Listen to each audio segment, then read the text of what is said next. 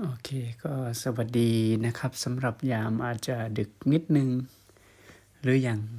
กับสี่ทุ่มนะครับของวันนี้วันที่ 3 พฤศจิกายน 2563 นะครับ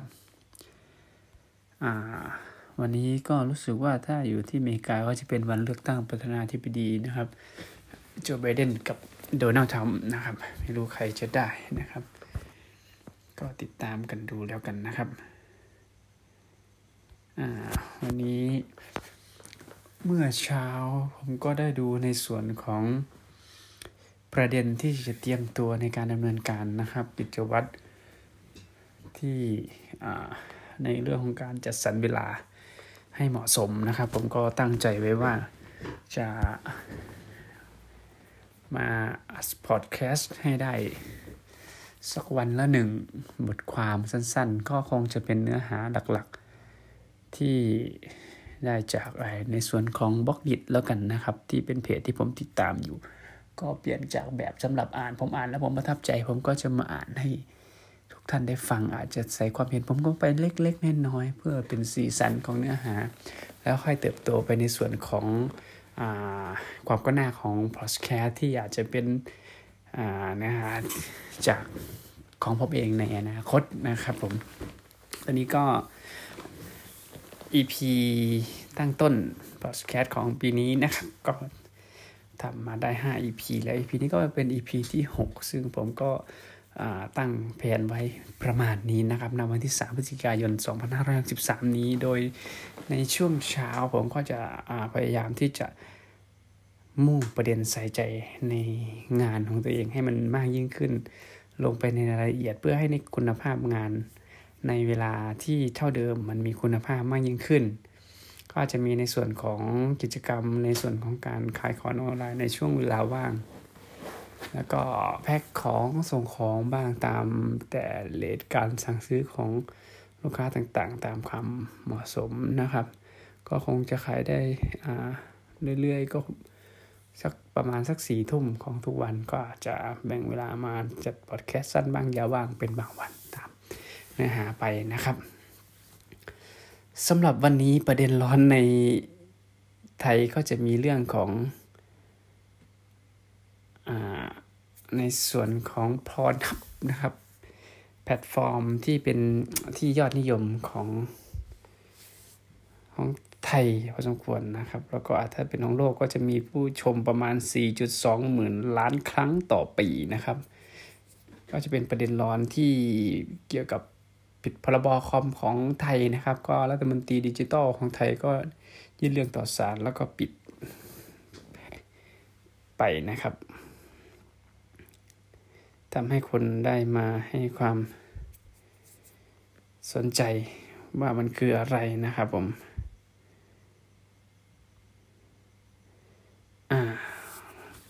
มาดูแล้วกันนะครับ วันนี้เอาออกแนวธุรกิจปน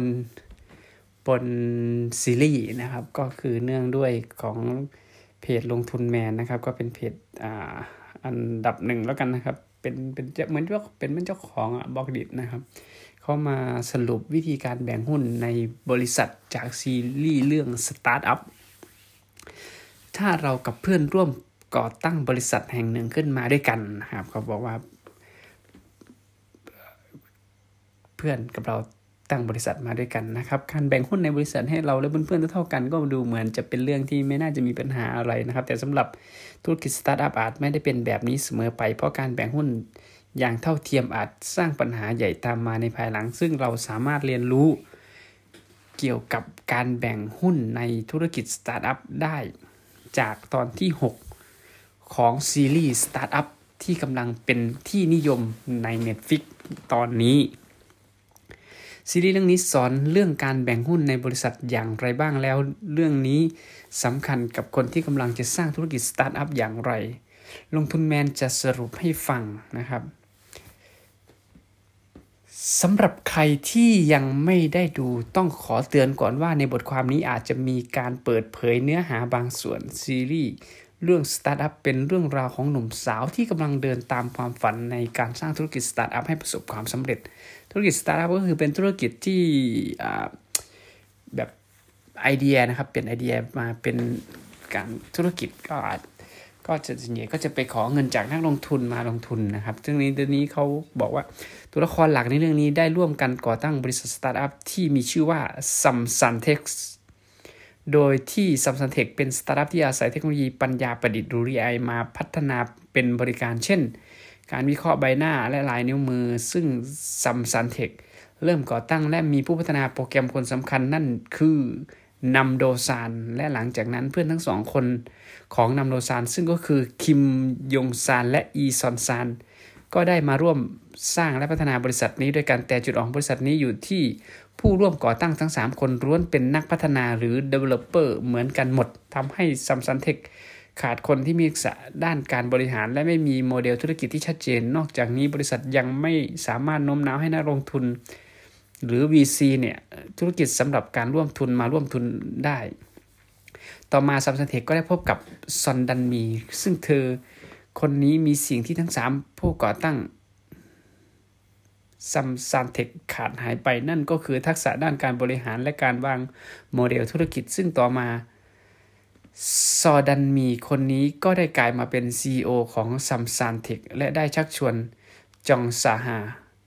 ให้เข้ามาเป็นดีไซเนอร์ของบริษัทอีกหนึ่งคน กลายเป็นว่าในตอนนี้ Samsan Tech มีคนที่เข้ามามีส่วนได้ส่วนเสียของบริษัททั้งหมด 5 คนด้วยกัน ซึ่งหลังจากนี้ทั้ง 5 คนก็ต้องเข้าสู่กระบวนการแบ่งหุ้นในบริษัทโดย เริ่มแรกของการแบ่งหุ้นให้เท่า ๆกันอย่างเท่าเทียม ดังนี้นำโดซานซื้อถือหุ้น 19%ซอดันมีถือหุ้น 16%คิมยงซานถือหุ้น 16%อีซอนซานถือหุ้น 16%จองซาฮาถือหุ้น 16%พ่อของนำโดซานซึ่งเป็นผู้ออกทุนให้ในช่วงแรกก็ได้รับ หุ้นไป 16%ญาติของนำโดซานผู้ที่เคยช่วยออกแบบและตัดต่อวิดีโอได้รับ 1%ดูเหมือนว่าการแบ่งหุ้นอย่างยุติธรรมในสัดส่วนที่เท่ากันนี้ จะทำให้ทุกฝ่ายพึงพอใจ และยังช่วยป้องกันไม่ให้ใครยึดบริษัทไปเป็นของตัวเองได้ง่าย ๆ แต่อย่าเพิ่งสรุปไป เพราะสำหรับธุรกิจสตาร์ทอัพการแบ่งหุ้น เช่นนี้อาจส่งผลเสียอย่างที่เราคาดไม่ถึง สำหรับสตาร์ทอัพที่เพิ่งก่อตั้งขึ้นมาใหม่ๆ สิ่งสำคัญที่สุดคือการสร้างความน่าเชื่อถือและความเชื่อมั่นให้กับผู้ที่จะเข้ามาลงทุน เนื่องจากธุรกิจสตาร์ทอัพส่วนใหญ่จะเติบโตได้ต้องอาศัยเงินจากนักลงทุน หรือ venture venture venture venture capital เพื่อให้มีเงินทุนมากพอที่จะนำมาพัฒนาสินค้าและบริการของบริษัทดังนั้น การที่ Samsan Tech แบ่งหุ้นให้เจ้าของแต่ละคนเท่าๆกัน จะทำให้ผู้ลงทุนมองว่าผู้นำของบริษัทไม่มีอำนาจที่ชัดเจนและกลายเป็นจุดอ่อนให้บริษัทได้ เนื่องจากอำนาจในการบริหารสามารถสะท้อนได้จากจำนวนหุ้นที่ถืออยู่ ยิ่งถือหุ้นอยู่มากเท่าไหร่อำนาจในการโหวตหรือออกเสียงก็จะมากไปตามด้วย แต่หากผู้ถือหุ้นทุกคน มีสัดส่วนการถือหุ้นใกล้เคียงกัน ถ้าในอนาคตผู้ถือหุ้นเกิดมีปัญหาการขึ้นมาแล้ว ตกลงกันไม่ได้อีก ทั้งต่างฝ่ายต่างก็มีเสียงโหวตเท่าๆกัน ในบางกรณีอาจจะจบลงด้วยการยุบบริษัทได้ และนั่นหมายความว่าเงินของผู้ที่เข้าลงทุนจะสูญเปล่าทันที ดังนั้นในซีรีส์เรื่องนี้จึงได้เสนอแนวทาง แก้โดยให้บริษัทเลือก key man หรือตัวหลักขึ้นมาหนึ่งคน โดยคนที่ เป็น key man จะต้องเป็นบุคคลที่บริษัทขาดไม่ได้ และเป็นบุคคลที่สำคัญที่สุดในบริษัท ซึ่งหลังจากที่เลือก key man ได้แล้วก็ค่อยรวบรวมหุ้นส่วนใหญ่ไว้ที่คนนั้นอย่างน้อย 60%ถึง 90%ดังนั้นตอนหลัง Samsan Tech จึงได้ปรับสัดส่วนการถือหุ้นดังนี้ คีย์แมนคือนำโดซานถือหุ้น 64%ที่เหลือก็จะเป็น 7%แล้วก็ญาติ1% เหตุผลที่ต้องรวบรวมหุ้นจำนวนมากขนาดนี้ไว้ที่คนคนเดียว ก็เพื่อป้องกันปัญหาไว้ตั้งแต่เนิ่นๆก่อนที่จะมีคนเข้ามาลงทุนเนื่องจากธุรกิจสตาร์ทอัพจะมีสิ่งที่เรียกว่าการเปิดรอบระดมทุน โดยจะมีการแต่งตั้งจะมีตั้งแต่รอบ P series และ series ABC และรอบต่อไปเรื่อยๆ ซึ่งในแต่ละรอบจำนวนเงินลงทุนและผู้ถือหุ้นหน้าใหม่ก็อาจเพิ่มขึ้นตามไปด้วย ดังนั้นหาก คีย์แมนถือหุ้นในสัดส่วนที่ต่ำหรือน้อยกว่าครึ่งหนึ่ง ก็อาจทำให้หลังจากการเปิดรอบระดมทุนไปแล้วหุ้นส่วนใหญ่ จะไปตกอยู่ในมือของนักลงทุนมากกว่าคีย์แมนได้ ซึ่งนี่อาจสร้างปัญหาตามมามากมาย ทั้งการสูญเสียสิทธิ์ในการบริหารความเป็นเจ้าของบริษัทหรือไม่แน่ใจว่า บรรดาผู้ถือหุ้นรายเล็กๆอาจรวมร่วมมือกับนักลงทุนรายอื่นๆ เพื่อทำการยึดบริษัทและปลด key man ออกจากตำแหน่งในการบริหารก็เป็นไปได้เช่นกัน ที่สำคัญคือกรณีแบบนี้ก็เคยเกิดขึ้นมาแล้วจริง เช่นในกรณีของคุณพาเวลดูรอฟผู้ก่อตั้งและ key man ของ VK.com แพลตฟอร์มโซเชียลมีเดียของประเทศรัสเซีย โดยเริ่มแรกเขาถือหุ้นอยู่ในบริษัทเพียง 20%ต่อมาบริษัทอินเทอร์เน็ตรายใหญ่ของรัสเซียอย่าง Mail.ru ได้คว้าซื้อหุ้นของ VK จนมีสัดส่วนการถือหุ้นมากกว่าคุณพาเวล ดูรอฟและได้ร่วมกับผู้ถือหุ้นรายเล็ก เพื่อบีบเขาออกจากตำแหน่งได้สำเร็จ อีกเรื่องที่น่าสนใจคือวิธีการแบ่งหุ้นแบบที่ในซีรีส์เรื่องนี้เสนอไว้นั้น ใกล้เคียงกับวิธีการแบ่งหุ้นที่เรียกว่า Dynamic Equality Script หรือ DES ซึ่งวิธีการแบ่งหุ้นแบบ DES กำลังได้รับความนิยมในบริษัทสตาร์บัคมากขึ้น วิธีการแบ่งหุ้นแบบ DES ไม่แนะนำให้เราแบ่งหุ้นในทุกคนเท่ากันแต่จะแนะนำให้แบ่งตามผลงาน โดยผลงาน จะประเมินจากหลายปัจจัย เช่น เวลาที่ทุ่มเทให้บริษัทเงินทุนไอเดียสนับสำนักงานอุปกรณ์เครือข่ายธุรกิจอื่น ๆ อย่างไรก็ตามสัดส่วนในการถือหุ้นอาจมีการเปลี่ยนได้ในอนาคตจะขึ้น